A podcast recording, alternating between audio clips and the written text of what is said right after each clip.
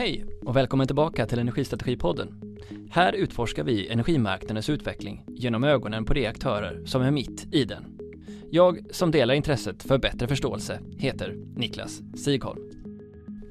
Som introduktion till energiåret 2023 möter vi idag Filip Jonsson, professor i energisystem på Chalmers, i en intervju som vi hade strax innan jul.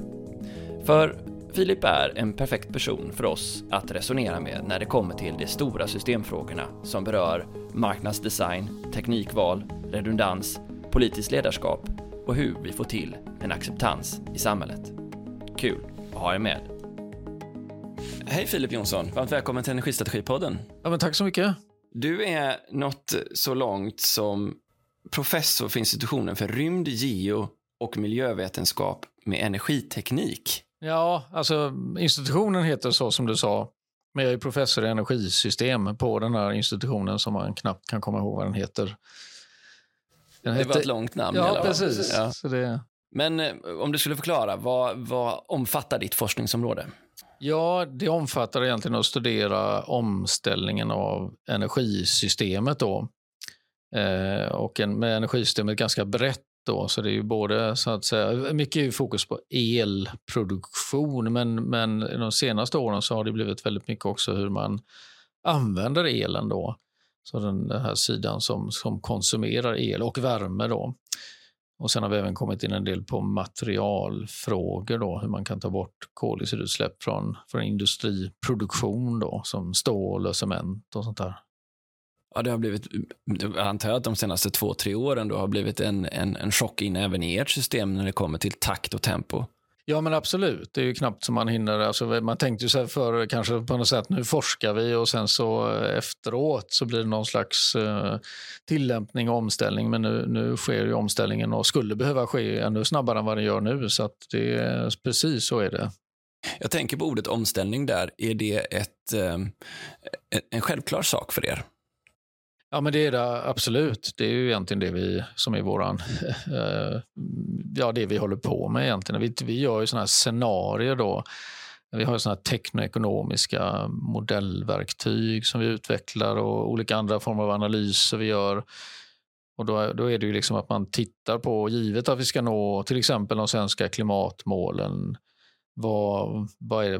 Nu sätter man upp ett antal antaganden som blir liksom scenarier och så ser man okej, okay, om vi gör så här, hur skulle det kunna fungera och vad behöver vi göra då för att nå de här målen och så vidare. Så, det, det, så omställningen är väl egentligen allt nästan vi sysslar med. Vad lägger du din tid på idag? Du har ju ett engagemang också mot Mistra som vi också haft här i podden tidigare. Kan du berätta lite om det? Ja, vi har två Mistra forskningsprogram. Då. Ett som vi har eh, inne på en andra period som heter Mistra Carbon Exit. Och där är det just industrins omställning som är ganska mycket i fokus. Och vi fokuserar på sådana eh, som värdekedjor. Eh, det kan jag säga något mer om sen då kanske, men, men, men det, det är mycket om till exempel bygg och anläggningssektorns omställning. och sen har vi ett som, annat Mistra-program som heter Mistra Electrification. Eh, ja, som det låter då så handlar det om elektrifieringen av, av ja, industri och transporter. I en av de debattartiklar som du har varit med i så ifrågasätter du mycket kring den politiska debatten om vad som egentligen är grundat i vetenskap och vad som är, ja, för att använda ett ord du använder, en, en skendiskussion eller en skendebatt. I det fallet var det handlade om kärnkraften. Det här med att eh, stå i en värld som denna som akademiker och betrakta en bransch som i allra högsta grad är politiserad och där det också dyker upp eh, vad ska man kalla det för, alternativa sanningar. Hur är det att förhålla sig till fakta i en sådan diskussion, tycker du? Ja, men det är ju förvisso en, en utmaning. Det gäller ju lite grann att försöka ja, balansera, eh, att, att eh, inte själv hemfalla åt, åt kanske en polarisering och så. Eh, men det är väldigt frustrerande eh, och det är ju tråkigt idag i Sverige att, att eh, jag har ju på något sätt haft någon slags bild av Sverige. Vi är ju ganska litet land i termer av hur många vi är och vi har en bra statsförvaltning och allt möjligt sånt där. Att vi har varit ganska pragmatiska. Men den senaste tiden och inte minst då den här energidebatten som var inför senaste valet så har det blivit just väldigt politiserat. Eh, och det är ju väldigt frustrerande faktiskt. För att det känns ju som att kanske det beror på att eh, dagens politik har svårt att hitta tydliga så att säga, konfliktytor eller där man har olika liksom, eh, fundamentala värderingar och då tar man till sånt här som att liksom ställa kärnkraft mot vindkraft. Och mycket av debatten handlar ju om att titta tillbaka och säga liksom, titta här, det var ni som förstörde eh, typ energisystemet och sånt där. Och det, och det är ju väldigt tråkigt när det blir liksom en massa energi som läggs på, på det som egentligen inte är, är eh, ja, det lösningsorienterande pragmatiska som man skulle vilja se då. Och som man kan kanske tycker att vi i forskarvärlden ofta ändå vill och ja, ska ägna oss åt. Ja, ibland lyfts det upp från eh, journalistiken att även forskning ju handlar om konflikter och idéer kanske som står emot varandra. Eh, men det kokar ändå ner till ett antal ganska centrala frågor här. Eh, vi kommer säkert in på flera av dem, men e-, en sån för att börja någonstans är den när du gick ut tillsammans med ett antal andra professorer inom ramen för IVL och påtalade att, att diskussionen om att få kärnkraft till 2030 inte är baserat på verkligheten, eller vad man nu ska kalla det. Det kanske inte var så exakt ni uttryckte det, men, men att det den frågan om kan vi nu bygga kärnkraften för att lösa de omedelbara behoven fram till 2030 eller inte, är den sann eller inte? Går det att hitta en sida som man kan hålla sig i här? Eller är det upp för debatt att det kommer in andra forskare som säger jo, det visst, det går? Ja, men alltså, det är ju klart att man ska, eh, ska och kan och ska ha olika åsikter om saker. Eh, menar, alla har ju åsikter naturligtvis, men, men just när det gäller den debatten så kan man väl säga att bland alltså majoriteten av forskare, inklusive sådana som forskar på, på kärnkraft, och i näringslivet så är det ju ganska uppenbart att det, det är liksom inte där eh, så att säga, den verkliga utmaningen ligger om vi ska ha vindkraft eller kärnkraft. Utan det är ju hur kan vi få fram först den elproduktion som skulle gå att bygga ut fram till ungefär 2030 och det är ju framförallt vindkraft. Och sen så kanske kärnkraft, ny kärnkraft då kan komma in när man kanske vet mer om kostnaderna och så vidare. Men ledtiderna är ju väldigt långa också för kärnkraft. Så där har det blivit en väldigt konstig debatt då, eh, där på något sätt forskarna och näringslivet har, är ganska rörande överens, en majoritet i alla fall, medan den nya regeringen verkar liksom ha en annan position. Så, så, när man trodde att det var liksom lite grann deras paradgren att gå i takt med industrin. Då. Så det, det är ju lite märkligt faktiskt, måste jag säga. En följdfråga på det är den om teknikneutralitet, där du tillsammans med Åsa Pettersson från Energiföretagen och Markus Wråke från, eh, från Energiforsk påtalade att, eh, att tidavtalet bör rikta både snabbspår och kapitalallokeringar i form av kreditgarantier till alla tekniker.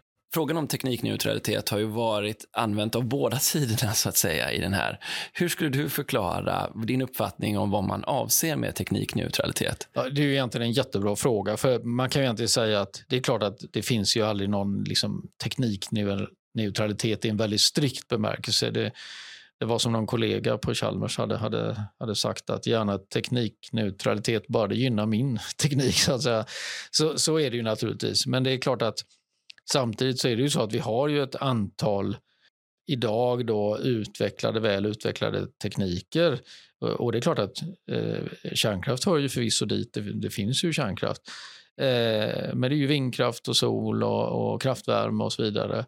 Och det är ju ganska rimligt att givet de här enorma, troligtvis ytterligare elproduktion som vi behöver för att möta framförallt industrins men även transportsektorns omställning.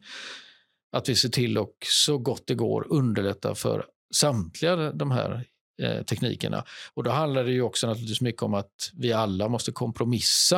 Eh, för det är ju lite så om en tredjedel inte vill ha kärnkraft och en tredjedel av befolkningen inte vill ha vindkraft och den Eh, sista tredjedelen, tredjedelen inte vill ha någonting, då blir det ju liksom ingen omställning. Så att jag tycker ju att politikens roll skulle ju vara kanske lite grann att få oss alla att kunna kompromissa lite grann. Inte tvärtom spä på polarisering som, som ju finns i, i samhället. Då. Det gäller ju inte bara det gäller ju många, tyvärr i många samhällsutmaningar att det lätt blir polarisering idag. I den senaste partiledardebatten som var nu efter valet, första sådana stora efter, så var, lyste verkligen debatten upp och den var minst lika man säga, agiterad som den var innan valrörelsen, min uppfattning. Eh, vad skulle du säga är kopplingen mellan att vi som medborgare ser den debatten och den om acceptans i den förändringen som vi är inne i? Nej, men, eh, men det är ju säkert så att, att, eh, det, att det spär på, eh, alltså att man då, de som då inte vill ha vindkraft och jag kan ha absolut förståelse för att det här är ju svåra saker. Vi måste kompromissa med olika miljömål, så är det ju. Eh, och, och som jag sa då så tycker jag ju liksom att politikens roll skulle kunna vara eh, lite grann att ta de här besluten som är lite mer långsiktiga än vi, oss alla som individer när vi liksom får fram vår så säga, sämsta, kanske egoistiska sida.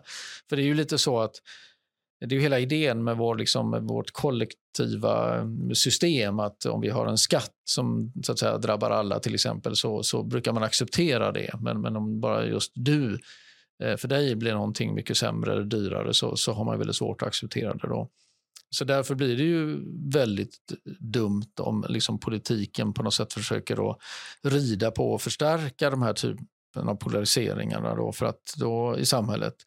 Eh, så, så det tycker jag är, eh, om det är det du menar, så, så tycker jag att det är väldigt, det, det är väldigt tråkigt när det blir så. Då. Eh, för det, hade man kunnat, jag tror politiken skulle ha kunnat spela en helt annan roll. Och jag menar, det är väl ganska uppenbart att väldigt, väldigt många tror eh, att en förutsättning för att lyckas här är att det finns någon slags bred energiöverenskommelse. Då. Eh, och eh, det finns det ju inte längre då. Vi hade ju det.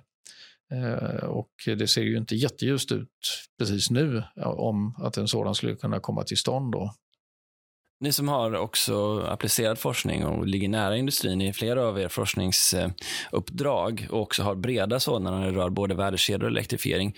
Ehm, ponera nu att det blir en, eller blir en energiöverenskommelse. Vad skulle du önska fanns med i en sådan? Vad är det vi behöver lösa? Ja, det är, det är, ju inte teknikerna som är begränsningarna här utan det är ju just eh, hur man får acceptans och kan, eh, kan få till eh, investering till exempel i havsbaserad vind, eh, mer landbaserad vind eh, och förvisso naturligtvis att följer och ställer sig frågan hur ska Sverige delta i, i forskning och utveckling om ny kärnkraftsteknik och vad ska kriterierna vara för att när det så att säga om det kommer fram då Eh, var det skulle kunna sådana skulle kunna placeras, om det är små modulära reaktorer till exempel. Eh, så att jag, jag, tror att, att liksom ingången skulle ju vara att försöka så mycket det går ta fasta på att, att Sverige skulle kunna vara ett föregångsland med all den industri vi har och eh, Eh, se till att vi hittar rimliga kompromisser. Det är klart att vi kan liksom inte, vi måste få med oss eh, oss alla måste liksom förstå att, att, eh, att här behövs det kompromissas, vi behöver, men vi måste också få fram mer elproduktion och göra en massa annat också, naturligtvis effektiviseringar och, och eh, ändrade konsumtionsmönster och sånt där som, som får komma över tid. Men, men jag tror att, att just det att, att, att eh, Alltså det som är så konstigt idag att man, man trodde lite grann att det var den nuvarande regeringens eller de här partiernas paradgren att gå i takt med industrin. Men jag menar, även industrin, det står ju nästan dagligen nu i ehm, att, att eh, de är frustrerade över att, att det liksom inte görs mer för att få fram ny elproduktion på, på kortare sikt då, fram till 2030 ungefär. Då. Eh, så det är ju väldigt märkligt tycker jag. Vad säger forskningen om acceptansfrågan? Vad är nyckelfaktorerna för att lyckas med, ja, inte bara acceptans utan också beteendeförändringar antar jag som kommer med det? Ja, när det gäller just eh, acceptans för ny till exempel vindkraft då, så, så handlar det ju väldigt mycket om ett, ett tidigt engagemang eh, med lokalsamhällena och se till att, att man får en koppling till, vilket inte är lätt då, att det liksom finns what's in it for us, det finns någonting positivt med detta då. Och ofta om man lyckas med det så, så, så blir det också inte något jättestort problem då. Ehm, eh, och där är ju inte bara det är ju inte bara, alltså det här kommunala vetot är ju ganska förödande då, för det, det är ju, då säger man bara nej till någonting, till exempel vindkraft i hela kommunen, utan att samtidigt säga ja till något annat eller någon slags konsekvens av det då. Så det är ju en väldigt stor eh, nackdel. Men innan dess så har man en sån samrådsprocess. Då. Där finns ju väldigt dåliga exempel också på, för det är ju egentligen den som ska utveckla en vindkraftspark till exempel som står för den här samrådsprocessen. Och, eh, de, eh, där finns hela spektrat, sådana som är jättelyckade, man lyckas få ett engagemang och, av lokalsamhället och förstå att det finns något för oss också i detta. Då till eh, rena katastrofala sådana där man liksom inte har förstått att man, man liksom kommer top-down ovanifrån och bara skryter lite om sitt företag och, och, och, och så. Så, att, eh, så det är många saker. Det, det handlar om ekonomisk kompensation, det handlar om eh, att man kopplar det kanske till någon nytta i, i det lokala samhället. Det kan vara arbetstillfällen, det kan vara delägarskap och så vidare. Så att där behövs göras ganska mycket. Ja, det finns ju ett lokalt exempel även där du kommer från i Göteborg där Öckerö kommun som är en liten kommun utanför Göteborg väljer att säga nej till en stor havsbaserad vindkraftspark mot bakgrund av att det som kommunalrådet säger i Sveriges Radio då att man hellre tar kärnkraft. Um, hur... Men inte kärnkraft på Öckerö. tror jag. Nej, kanske inte kärnkraftböcker. Men hur närmar vi oss en sån ändå diskrepans mellan då, där det finns en väldigt tydlig koppling till Northvolts exempelvis eh, batterifabrik i Göteborg, behovet av att ställa om för de största arbetsgivarna i hela staden, jag tänker på både Volvo och Volvo Cars, eh, till ett önskemål att, att också acceptera vindkraften. Ja, men jag, jag tror precis det, det är jättebra du säger, för jag, jag tror att det, det handlar just mycket om det att försöka och där har ju samhället som helhet misslyckats tror jag. Att man liksom visar vad, kopplingen just mellan det du säger. Vad, ska vi göra den här omställningen? Och, jag menar, det jobbar jättemånga människor på Volvo och där är det ju fullt igång med att man ska sluta tillverka förbränningsbilar. Då. 2030 eller vad det är. Och, och, och, eh, nästan allt handlar om elektrifiering och klimatfrågan och så. Och många företag Northvolt och så. Men att liksom försöka koppla det till, eh, göra en berättelse. Vad, vad innebär den här omställningen? På, på, och det är ju både massa positiva saker som kommer komma ut ur detta, förutom klimat, eh, att lösa, bidra till att lösa klimatfrågan. Men naturligtvis också utmaningar. Och där tror jag samhället har liksom, det är upphackat, det finns liksom ingen koppling riktigt där. Och där, där finns ju jättemycket att göra då för att synliggöra det. Jag sitter till exempel med, tillsammans med några andra forskare i något som heter Västra Götalandsregionens forskarråd som är lite som Klimatpolitiska rådet för, för Västra Götalandsregionen där vi då ska utvärdera och granska och komma med förslag då hur, vad Västra Götaland ska göra för omställningen. Då. Och där har vi väl just konstaterat som en av våra rekommendationer i den rapporten som vi precis kommer ut med nu att, att det liksom, man måste liksom visa en berättelse, visa vad, vad innebär den här om man ska nå just VG-regionens klimatmål. Hur ser det ut, det där samhället som finns då som inte släpper ut koldioxid? Och, och, och då är det ju naturligtvis troligtvis att visa både på de stora möjligheterna det som blir bra, men också visa på det som man kanske måste kompromissa om lite grann. Ja, för om vi går till den andra sidan då som kanske tycker att ja, men skulle vi addera sig nu 15 terawattimmar i, i Västsverige i form av vind och sol och variabel kraft så ställer det ju också väldigt höga krav på resten av systemet att kunna agera flexibelt här. Eh, vilka, hur skulle du pinpointa vilka de centrala utmaningarna är för att lösa det? Ja, alltså där är ju kanske lite det här hönan och ägget problemet att det finns ju jättestora möjligheter och det är bland det vi tittar på i vår forskning. så att säga. Hur, hur kan man få, det, det är ju en mängd olika saker, smart styrning av värmepumpar, eh, flexibel laddning av elfordon, eh, vätgaslagring för industrin, eh, och flexibel kraftvärme, en mängd olika sådana saker som tillsammans ger jättestora möjligheter men där vi inte har kommit alls långt. Vi har nästan inte gjort någonting ännu. Då. Eh, och utmaningen är väl lite grann hur ska vi få det här på plats då? Eh, och jag tror att det som är i alla fall väldigt positivt idag, om man, man tar nu liksom, det vi har pratat om har ju varit lite sådär negativt och, och problemformulerat. Men jag tycker att det är en väldigt positiv sak idag. Du nämnde ju det här som vi tittar på med värdekedjor och det är ju att, att eh, Mm, till exempel fordonsindustrin har satt upp klimatmål då, eller att man ska vara fossiloberoende eller klimatneutrala. Det finns lite olika då. Vid ett visst årtal, till exempel 2040 tror jag Volvo Cars har. Och då får det ju liksom en, en, då går det ju längs hela värdekedjan. Man måste liksom ha, naturligtvis, man kan ta förbränningsbilar, ja man kanske kan ha biobränsle under en, en övergångsperiod, men det är framförallt elektrifiering då. Och sen måste man ha koldioxidfritt stål och då har vi Hybrid och H2 Green Steel. Och så måste man ha koldioxidfria transporter för att skicka sina bilar. Då har vi liksom Wallenius Wilhelmsen segelfartyg för att transportera bilar. Och hela den där äh, det är egentligen det som skiljer idag från kanske för 15 år sedan. Att, att idag så, så är ju den här kraften längs värdekedjan väldigt... Eh, det är en, det finns en väldigt stor potential i det. då. Eh, så, så det är väl egentligen nästan det, de få riktigt positiva saker idag som jag ser jämfört med kanske 15 år sedan där man ändå var kvar i sina liksom sektorsspecifika eller liksom, eh, utan att liksom tala med, med den andra delen av värdekedjan. För man brukar ju säga det, man ska ha klimatneutralt längs hela sin värdekedja. Det är det som man brukar kalla för scoop 1, 2 och 3-utsläpp. Då. Eh, och Det är ju väldigt bra att man satt upp sådana mål. Så det är väl det jag tänker är den drivkraften, att vi kan lyckas i samhället ta vara på den. Eh, exakt hur det ska gå till, det har jag inget jättebra svar på, men jag tror att det finns en stor kraft i det i alla fall. Och det ser vi ju redan nu med de här, jag menar, att Northvolt kan få, ut så mycket, få så mycket kapital för att bygga de här fabrikerna, det, det är ju för att man vet att man får avsättning för batterierna. Det är, liksom, det är redan klart. Det är lite samma är det väl för de här fossilfria stålet. Man vet nog att det blir sålt när fabrikerna finns, finns framme. Men blir det ett sånt länkat system med variabel kraft, utbyggnad utbyggnaden av nät som klarar av att hantera eh, effektvariationen, men också allt det som krävs runt omkring för att hantera flexibiliteten i form av ja, batterier, ackumulatorer, smart styrning, beteendeförändringar.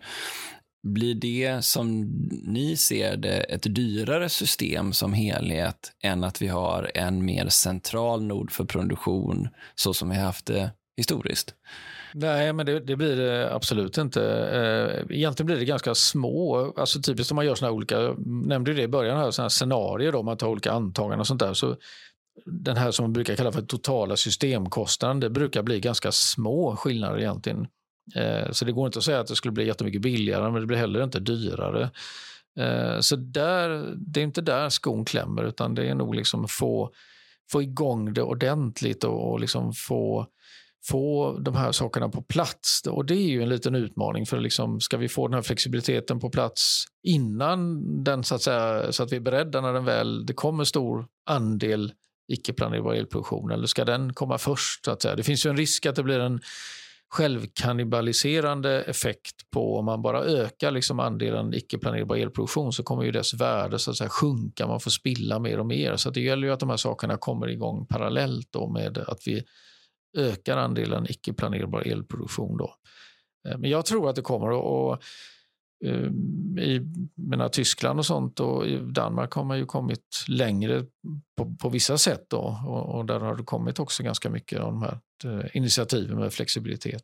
Men du bekräftar ju då en sak som Lars Zetterberg som jag intervjuade här i våras från IVL kommenterade att även om du räknar på allting det vi skulle behöva göra eh, i systemet så blir kostnaden för ett helt förnyelsebart system per individ i Sverige väldigt liten egentligen. Delar du den uppfattningen? Ja, men det kan man säga. Eh, jag vet, alltså vi har ju tittat... Ehm, alltså att, att lösa klimatfrågan det är ju inte liksom en jättestor del av den totala ekonomin. Och Vi har ju typiskt gjort sånt där som att vi, vi eh, har tittat på om man gör eh, till exempel bygger en byggnad i koldioxidfritt stål, eller för koldioxidfritt stål, cement eller betong då, och gör en bil i koldioxidfritt eh, stål så trots att den här basmaterialen blir betydligt dyrare då, så blir ju slut, om du slutar på slutprodukten så blir det liksom väldigt, väldigt lite. Alltså det är kanske mindre än en halv procent eh, på, på slutprodukten. Och då har vi ju ändå inte, en studie vi gjorde när vi räknade på det, så har vi ändå inte räknat in att man kanske gör lättare bilar. Vi kanske inte behöver ha de här groteskt stora bilarna som vi har idag eller lättare konstruktioner i, i byggnader. Vi har ganska konservativ användning av betong och sånt. Och det jobbas ganska mycket på det. då. Så att det blir liksom ingen, ingen stor eh, kostnad på det sättet. då. Så det är ju också plus att det blir en massa andra positiva saker med det här. då. Så det absolut, det håller jag helt med om. Ehm. En annan sån sista fråga som ju man kan då höra i diskussionen är den Eh, vilket också SVK bekräftade i sina rapporter om att det finns då i ett sånt här system timmar eller perioder med väldigt stort underskott av effekt. Tusentals ibland till och med. Eh, över 10 000 i vissa värsta fall då, om man skulle gå helt till 100% förnyelsebart. Finns det, som du ser det, tekniker att, att lösa den typen av stor variation i ett sånt energisystem? Ja, men absolut. Återigen, alltså det är inte tekniken som begränsar, utan det är nog hur man ska hitta kanske incitament och marknader för att det ska fungera. Till exempel så håller jag en, en kollega, Lisa Göransson, på med en rapport nu där vi då tittar lite grann på det här. Eh, och det gör vi ju hela tiden i vår forskning. Då, men, men eh, då är det, det, det, är några saker som är viktigt att komma ihåg. Det ena är ju att det liksom inte bara lager, liksom vätgaslager eller något sånt där som ska lösa detta. Utan det är just en samverkan med massa olika såna här flexibilitetsåtgärder. Jag nämnde några innan. Eh, som tillsammans då fixar det. Plus då naturligtvis eh, eh, planerbar elproduktion. Alltså gasturbiner som till exempel Siemens håller på att utveckla vätgasbaserade gasturbiner. Eh, de har kommit ganska långt och de kan också gå kanske på någon biogas eller bioolja. Då. Ehm, och då blir det så att de här, det kommer finnas vissa timmar, ganska få timmar då, där det är kritiskt. Eh, ungefär som idag då, att man kanske måste starta Karlshamnsverket några timmar och sådär. Eh, och då finns det ju den här, till exempel gasturbiner. Eh, eh, och de, de, de, timmarna kommer att värda väldigt mycket, men, men den totala kostnaden blir väldigt liten. Så att det kanske händer, det kanske blir ganska många timmar fast där, där det är kris i, i rad, men det kommer inträffa väldigt sällan, kanske vart femte år eller vart tionde år. Eh, och, och, och då, då har vi de här teknikerna att ta till då. Eh, och det blir ingen stor del av den totala kostnaden. Men det är klart att det är en utmaning för man måste hitta någon marknad, man måste handla upp sånt. Det är klart att ingen liksom investerar i en, en eh, vätgasbaserad gasturbin. Ja, det gör man nog, men, men den skulle behöva ha ett, ett extra stort bränslelager så att man är beredd på om det skulle inträffa att det blir en väldigt lång period eh, där det inte blåser.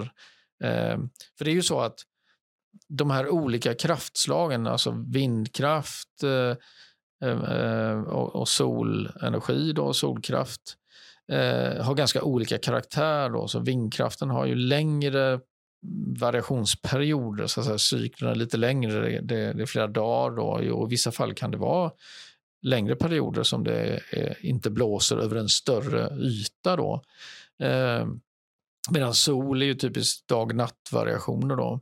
Så det är liksom det här sammanlagda systemet som man måste liksom hitta hur det ska lösas. Men när vi stoppar in det i våra modeller så, så, så fungerar det ju alldeles utmärkt. Det är naturligtvis så att det, det kommer vara en utmaning att få till detta då, med all flexibilitet som vi pratade innan på användarsidan och att, att liksom ratta det här på ett bra sätt. Då. Men, men går gör det ju. Det kanske är en dum fråga, men har ni hittat något eh, optimum när det gäller systemkostnad och bidrag av olika tekniker för ett energisystem i balans? Ja, det som man kan säga, som är, det är en bra fråga, men det som man kan säga är att just hur de här samverkan, de här olika åtgärderna, inklusive eh, eh handel mellan olika regioner, alltså till exempel prisområden. Alltså det finns flaskhalsar. Vi har liksom indelat modellerna i olika baserat på det. Det finns flaskhalsar i nuvarande överföringskapacitet och de kan också investera i, i ny överföringskapacitet. Så är det just beroende av, av hur det lokala systemet ser ut. Så vad som är ett optimum i liksom södra Sverige skiljer sig från södra Tyskland till exempel då, eller från Irland eller något så. så att, eh, vi tittar ju på hela Europa oftast då, eller en stor del av Europa, då, norra Europa till exempel. Så, att, så det, det, varierar faktiskt. Det är det tråkiga, eh, det, det, det tråkiga forskarsvaret, det beror på. Eh. Då, då hakar jag mig vidare på en av de diskussioner som inte framträder lika ofta i debatten. För att eh, unisont så framträder nu krav från industrin och energisektorn om kortare tillståndstider, om utbyggnad av nät, om utökad tillförsel. Eh, och där är alla överens också, verkar det som att alla kraftslag behövs. Den du tar upp nu om också en allt snabbare marknadsdesignsutveckling är ju inte lika ofta nämnt i diskussionen. Har du någonting där du vill se? För att det måste ju också utvecklas i tandem med de här förändringarna. Ja, det där är ju en väldigt knepig fråga. För det är klart att vi har ju den här liksom marginal... Om man nu har rörligt, nu får man komma ihåg att det är väldigt olika. Eh, en del har ju rörligt elpris av oss privatkonsumenter men de flesta företag har ju någon form av, av mer långsiktiga avtal då, eller en blandning. Då. Eh, men det är ingen lätt fråga. Eh, men jag tror att det måste nog till någonting ungefär som det jag nämnde. Att man, man måste kunna ha någon slags utöka så att säga, reserv eller kapacitets eh, upphandling av, av reservkraft eller vad man nu ska kalla det, kapacitet. Eh, eh, ungefär som vi har idag. Då. Eh, Men jag tror att det är inte helt lätt att hitta något liksom alternativ till den här liksom energy only-marknaden som vi har. Man har ju tidigare man har tittat på det en del och sånt, men, men jag tror det finns, hittills har det funnits ganska liten acceptans för det. Jag tror också det är ganska farligt att gå in och, och lite sådär panikartat peta i det här. Eh, men samtidigt har jag full respekt för att när det blir riktigt som det har blivit nu då, eh, väldigt, väldigt höga elpriser för, och inte minst för vissa utsatta grupper, att man måste försöka hitta något sätt att, att eh, eh, ja, det måste finnas någon slags säkerhetsventil där. Och, eh, däremot så de här kompensationerna som man gör, de är ju inte jag menar okej, okay, nu kanske på riktigt kort sikt får man ha något slags sånt, men det är ju väldigt viktigt att hitta att man tar tillvara på att just det blir incitament. Alltså egentligen kan man ju säga så här, vi har saknat incitament att spara energi, det har varit väldigt billigt. Vi har inte ens, många av oss har inte ens tror jag, tänkt på, alltså ingen om har frågat vad, betal, vad är din årliga elräkning, liksom, så tror jag många inte ens vet om det. Eller har, har, vet. men nu har det ju kommit incitament, fast naturligtvis alldeles för snabbt och alldeles för kraftigt. Men det är väldigt viktigt att vi hittar system nu så vi kan ta tillvara på det här och just för det är ju det som ska vara drivkraften för all den här flexibiliteten som vi har, som vi har pratat om då. Eh, eller mycket av den i alla fall. Men jag har inget bra svar på det exakt hur det ska gå till. Men jag tänker att det är väldigt viktigt att, att vi tänker till noga där i samhället. Och det är kanske också något som politiken skulle kunna engagera sig i ordentligt eh, tillsammans med olika experter. Då. Jag ska villigt erkänna att jag är liksom inte expert på elmarknaden så eller vad man skulle kunna tänka sig då för, för konstruktioner. Då. Men jag, jag tror jag tror egentligen att i grunden är den här energy only-marknaden ganska bra då. Men, men eh, man bör ju se över det, att det liksom får finnas liksom någon slags eh, ja, säkerhetsventiler i den på något sätt. Då. Och inte minst att handla kanske upp någon slags effektreserv på lite annat sätt än man gör idag. Då. Mm. Så om jag förstår dig rätt så är det så att du säger att ja, men tekniken för att lösa klimatmålen och att Eh, lösa klimatproblematiken, de finns på plats. Det kommer behöva leda till ett annat typ av system där vi har instrument för att också betala redundant kraft som plockar upp de säga, vindhål eller annat som vi hamnar i.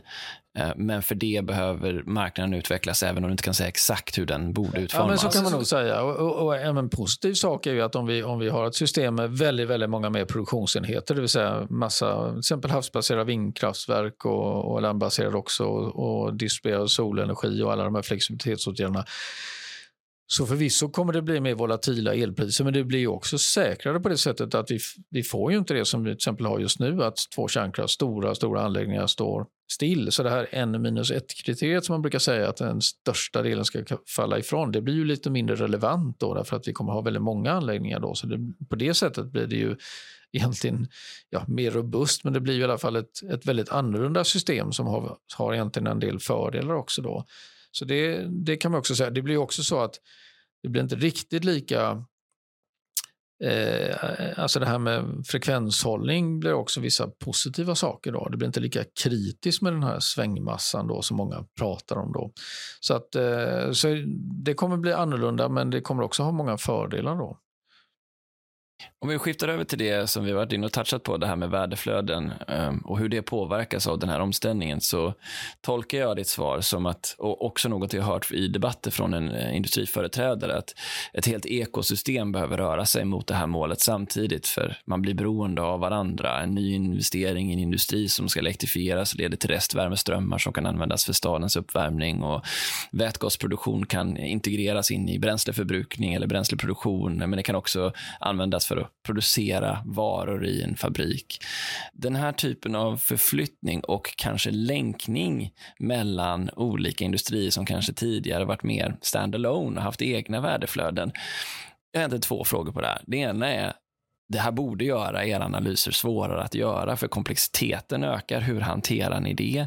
Och det andra, vad skönjer du av den utvecklingen i form av ja, rent strategiskt, hur man ska se på att samhället blir mer integrerat. Alla sitter ihop och blir beroende av varandra. Ja, men det, det, är en bra, det är två bra frågor, men det är kanske inte jättelätt att svara på. Alltså, just för vår forskning så, så kan man väl säga att det är just därför vi har halkat in på material. Eh, helt plötsligt sysslar vi med betong och sådana saker och stål.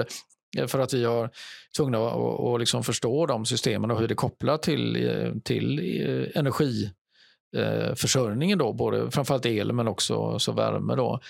Ehm, så att det liksom, allt hänger ihop på något sätt och det gör det både mer spännande men också mer eh, en utmaning och, och, eh, och analysera detta. Då. Så vi har ju då modeller där vi som sagt har stoppat in den här användarsidan och kostnader för flexibilitet. Och, ja, ta stål, du, kan liksom, du får två former av flexibilitet. Du kan lagra vätgasen då i det här fossilfria stålet som hybrid. Då.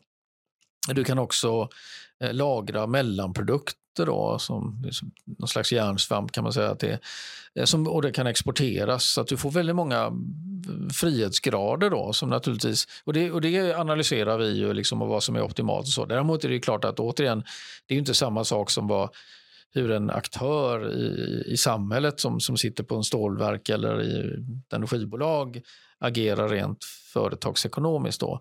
Men så det vi kan göra och vi gör det är att visa liksom på möjligheterna för, för liksom samhället med det här. Då. Så det är väl, det är väl eh, ett svar på kanske hur det kommer in i forskningen. då. Den andra frågan, nu tappar jag nästan vad, vad. Ja, det, vad är det du skönjer? För den här ökade länkningen leder ju också till, tror jag, vissa strategiska insikter för hur man ska agera för att bibehålla sin affär eller jo, dra nytta av nej, sin men, position. Men där tror jag det, det, är just det som vi har pratat lite grann om tidigare eller berört. Det, det är just att de här, det här, det här alltså sektorsintegration och mer samverkan mellan aktörer som tidigare inte alls har, har liksom pratat med varandra är nog en, en nyckel nyckel då. Eh, för att innan har det varit just alltså, transportsektorn för sig och eh, energisektorn för sig, även om man naturligtvis har köpt eh, energitjänster, inte så mycket för transporter då, men, men, men eh, eh, så, och, och, bostäder och service för sig och sådär. Och där tror jag det, det, kommer, det har redan börjat, men det kommer mycket mer såna gemensamma, liksom, att man hittar mm, affärsområden. Det kan vara allt från att eh, Stena Fastigheter köper begagnade batterier från uttjänta bussbatterier från Volvo eller, eller eh, att man eh, bildar liksom gemensamma bolag som ja, Hybrid kan man säga. Nu är det inte det jättelång värdekedja kanske, men där har man ju ändå SSAB, LKAB och Vattenfall teamat upp. Så att jag, jag tror att och inte minst att sälja kanske andra typer av tjänster och ihop med, med tredje part och sånt. Så att det, jag tror vi kommer se mycket mer sånt. Eller vi måste se mycket mer sånt om vi ska klara omställningen. kan man ju säga. Och det finns ju redan idag kommer många bolag som har börjat att sälja typ, alltså eh, bidra till att försöka få bättre flexibilitet i, i, i el, hela energisystemet. Antingen att man fokuserar på just användarsidan eller att man, man eh, tittar på produktionssidan och man kan optimera det bättre om det här blir en utmaning rent um, affärsmässigt för ett företag som utvecklas i det här ekosystemet så borde det ju också, precis som du är inne egentligen på marknadsdiskussionen, leda till ett behov av att samordna det här ur ett myndighets och styrningsperspektiv på ett helt annat sätt. När jag ställde frågan till Truls, Truls uh, Borgström som från regeringskansliet som då ledde elektrifieringsstrategin om just energifrågans plötsliga inbrott i alla departements verksamheter borde leda till en omorganisation på regeringskansliet för att hantera den ökade komplexiteten. Sett ur det perspektivet, sammanslagningen mellan miljö och energifrågorna nu kanske är rätt väg att gå.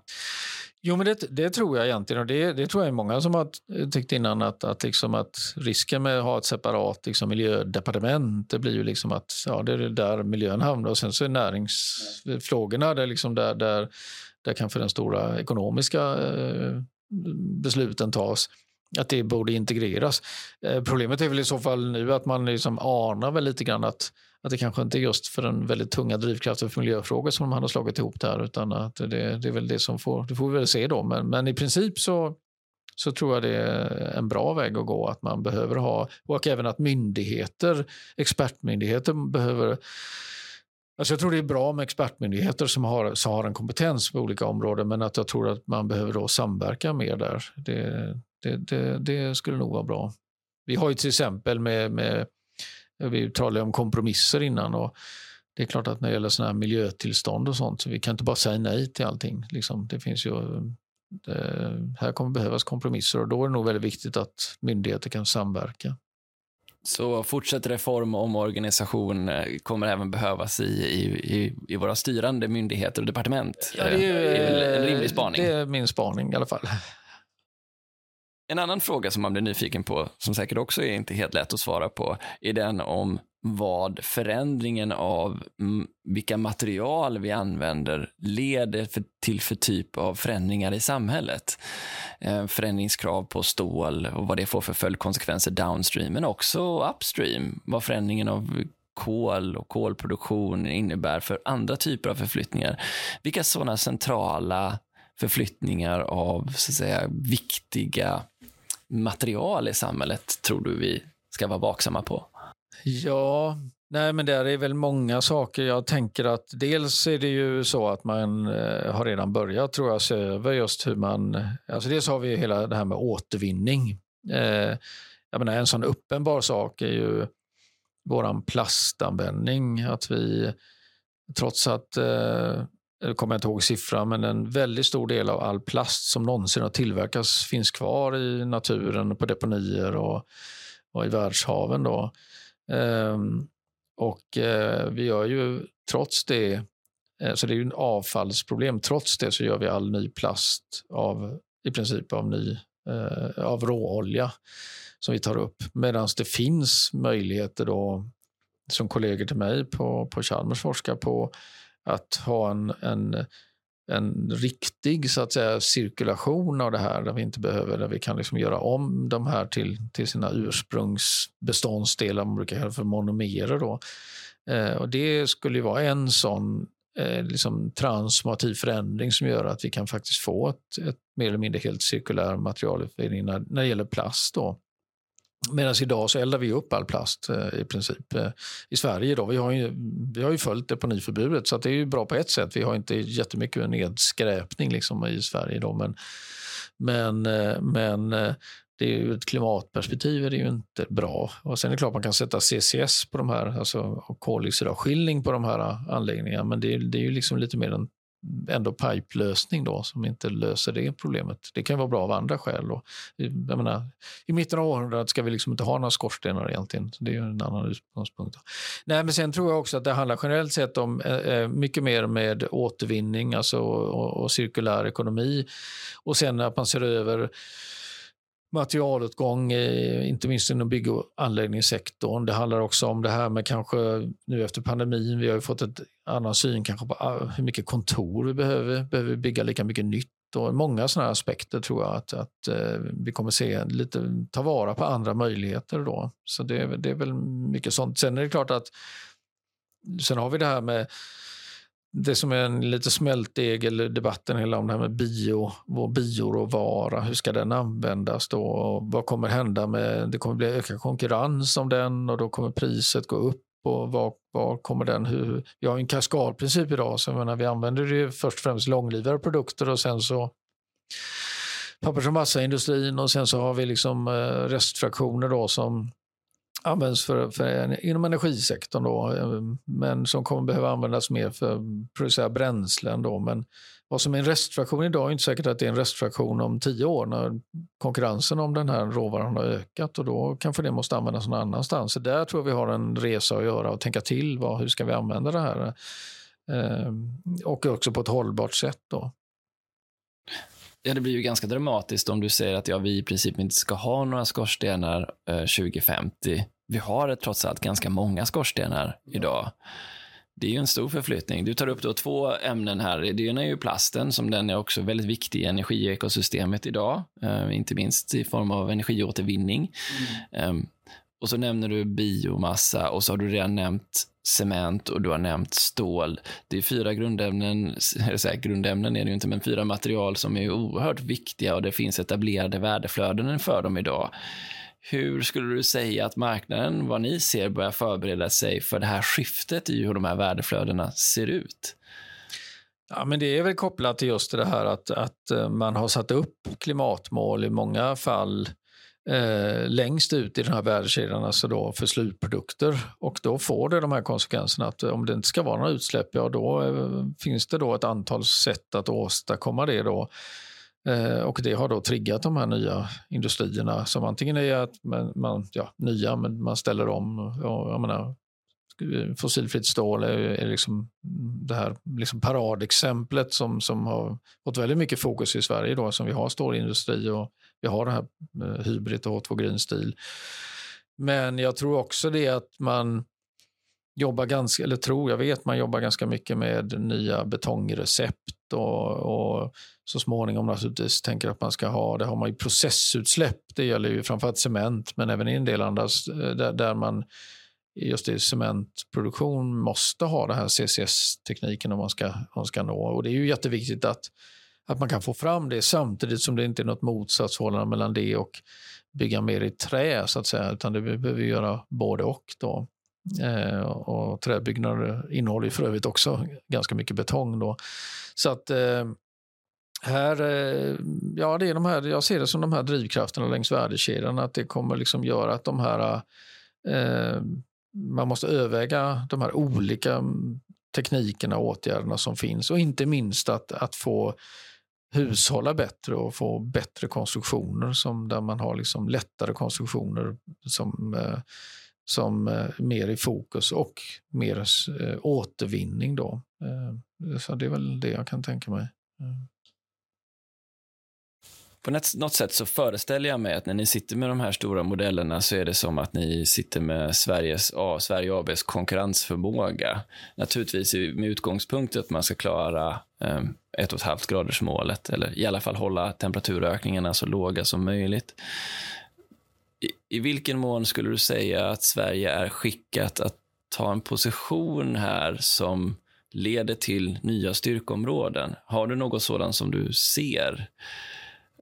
Nej, men jag, jag tror att, eh, och det är ju det som man verkligen hoppas att um, hoppas att den nuvarande regeringen inte, som det heter på nysvenska, fuckar upp här. För att eh, Sverige har ju ett, ett internationellt väldigt gott rykte. Vi har, eh, jag menar, det började väl efter andra världskriget när vi inte var med, alltså industrier som har varit föregångare. Jag menar, all säkerhet och säkerhetsbälten, krockkuddar, vad vet jag. Ehm, och att vi kan fortsätta på det. Och, och, för att det är ju där vi kan ta en roll att vara föregångare. Eh, och vi har ju industrier som är långt framme. Så jag, jag ser ju att det som är att det är liksom den, den stora möjligheten för Sverige. Och vi har ju extremt gynnsamma förutsättningar för många andra. Vi är 10 miljoner människor i ett väldigt, väldigt stor landyta med eh, liksom växer biomassa överallt och vi har lång kustlinje där vi kan ha vindkraft. Och vi har vattenkraften och vi har förvisso kärn, ganska mycket kärnkraft fortfarande som kommer leva ganska länge till. Och, så vi har ju jättegynnsamma förutsättningar.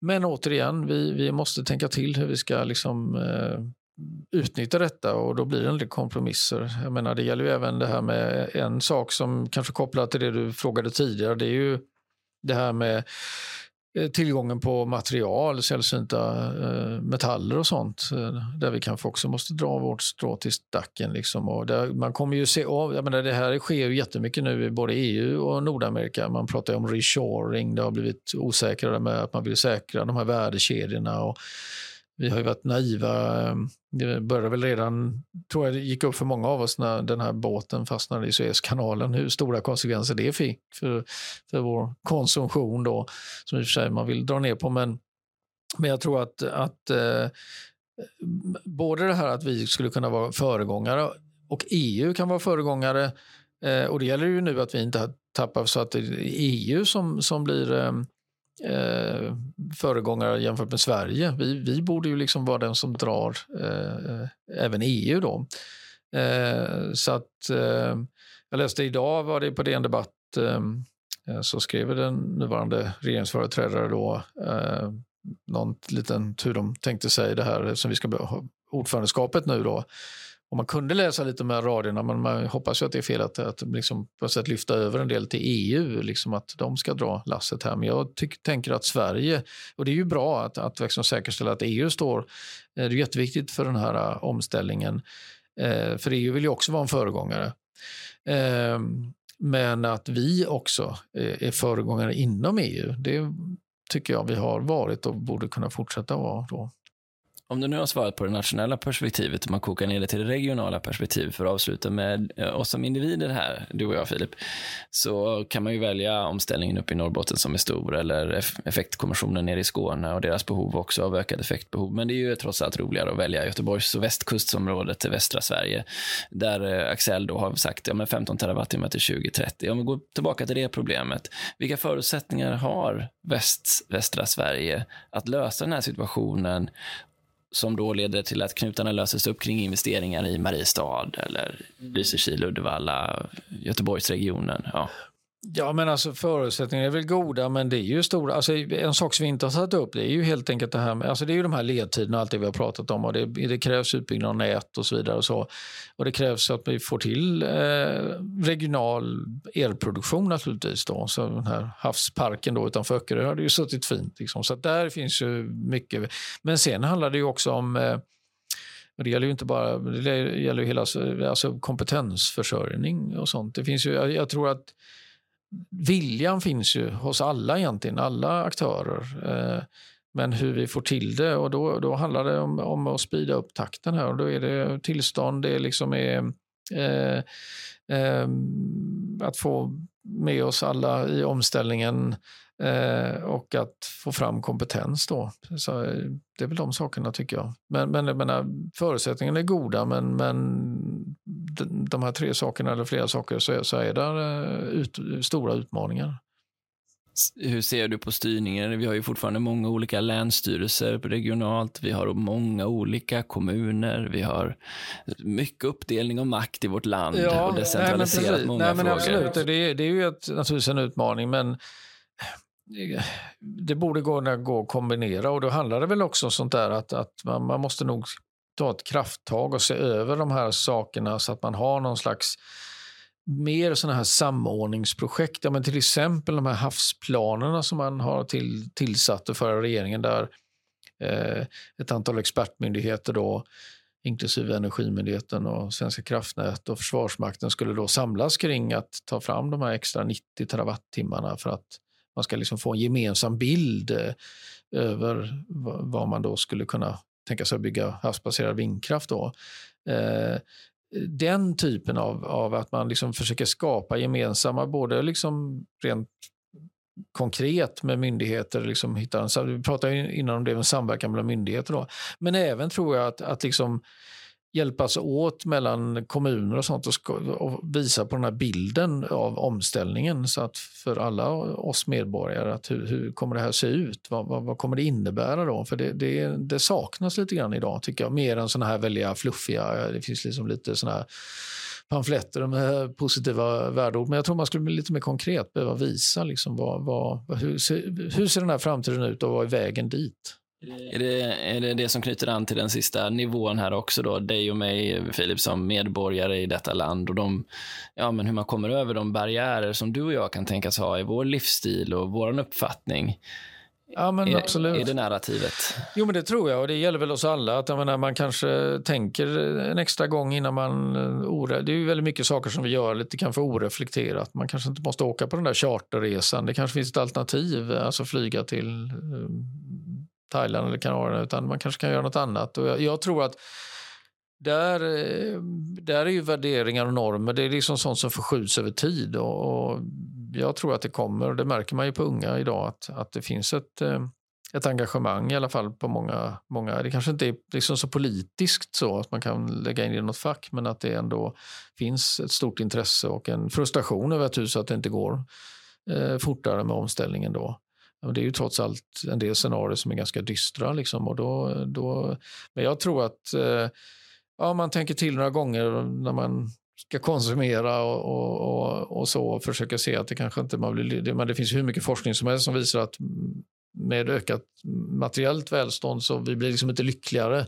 Eh, vi ska naturligtvis ha mat för dagen och sånt men, men därutöver och så, så finns det många roliga saker man kan göra utan att man måste tokkonsumera. Så att, om en, en, en, rolig anekdot här när vi funderade på att göra någonting över vintern här med familjen var att det, det, var, det är ju dyrt att åka till Sälen och det var faktiskt billigare att flyga en vecka till Thailand med familjen oh. sista minuten-resan. Så det finns ju mycket incitament kvar att jobba absolut, med också. Absolut, men uh, Men man kan tolka mycket av det vi har pratat om här under dagen, eh, långsiktiga trender och plocka upp saker som du har som spaningar eller som du visar på med allt från värdeflödesförflyttningen till elektrifieringsfrågan och dess konsekvenser. Om vi skulle vrida det här till just energisektorn och energisektorns utmaningar framåt.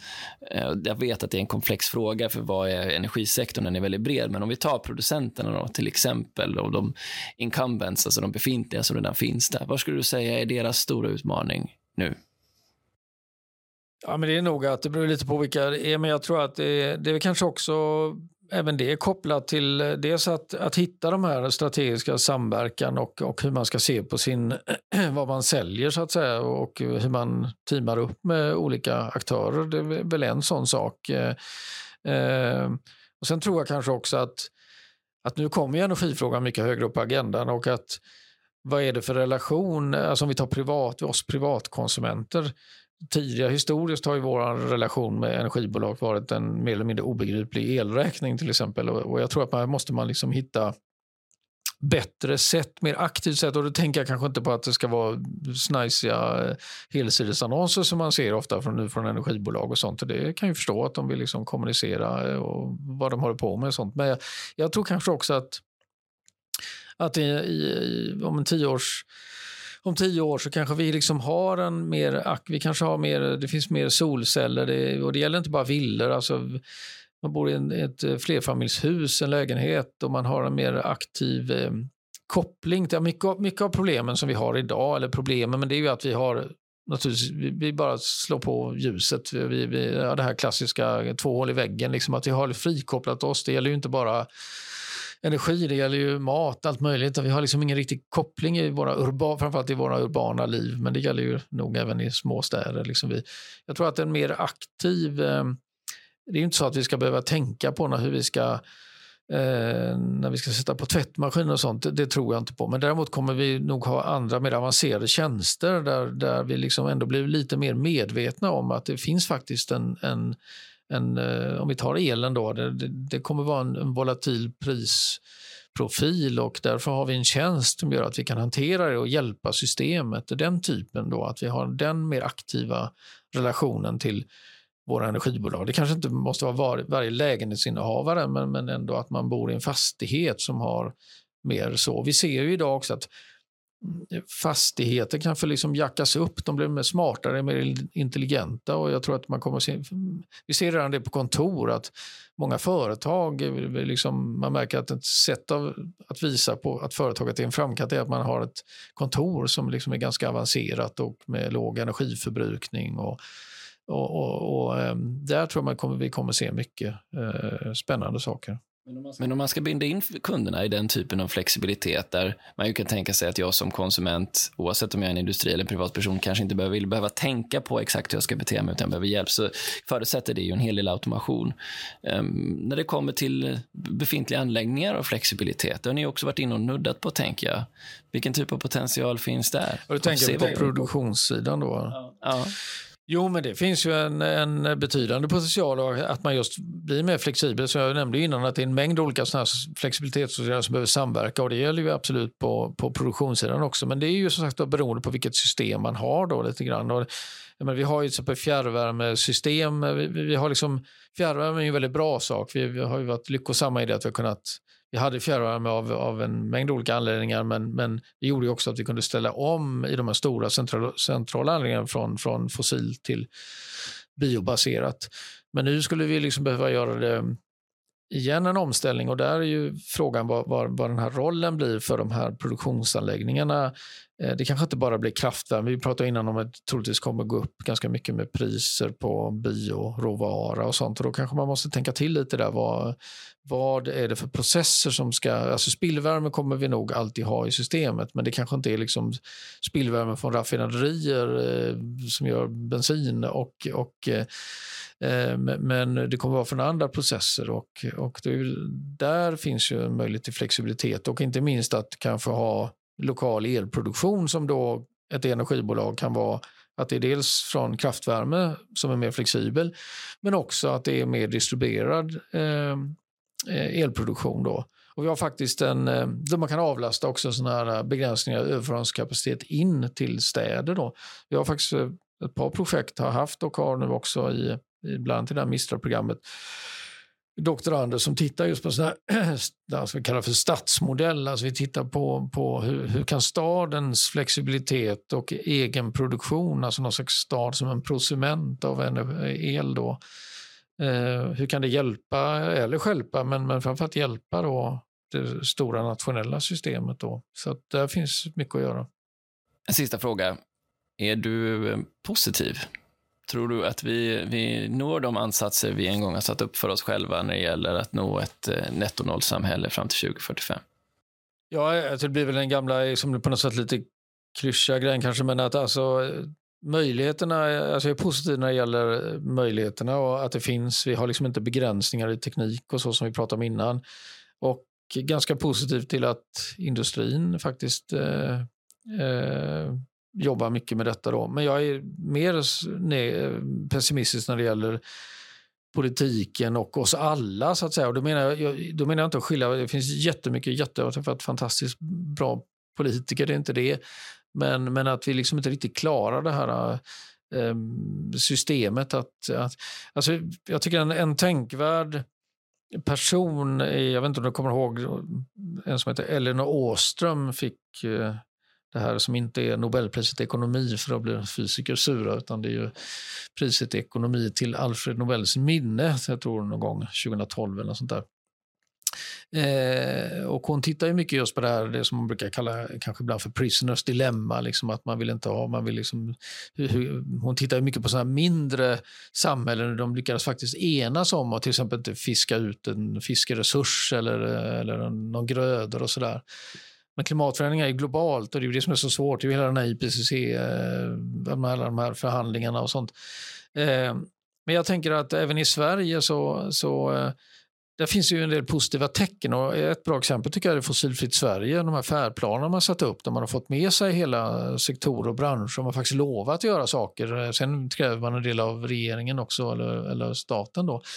Men jag tror att det här att vi, vi hittar den här berättelsen och att vi, att vi kan liksom uppfylla, eh, eller någon som satt upp ett antal kriterier för att vad som behöver finnas på plats för att man ska lyckas. Och jag tycker faktiskt att de där, det var fyra kriterier och i alla fall tre av de där eh, känns som att de är eh, på god väg att uppfylla. Så det handlar liksom om att man alla känner till problemet och är överens. Vad är problembilden? Och man har informationen och, och, och, och eh, och man, man liksom har, inte så att man, man riskerar att få stora alltså freeriders som, eh, jag menar, om alla till exempel ska göra en viss sak och så är det någon som inte gör det så blir det billigare för den aktören. Och då.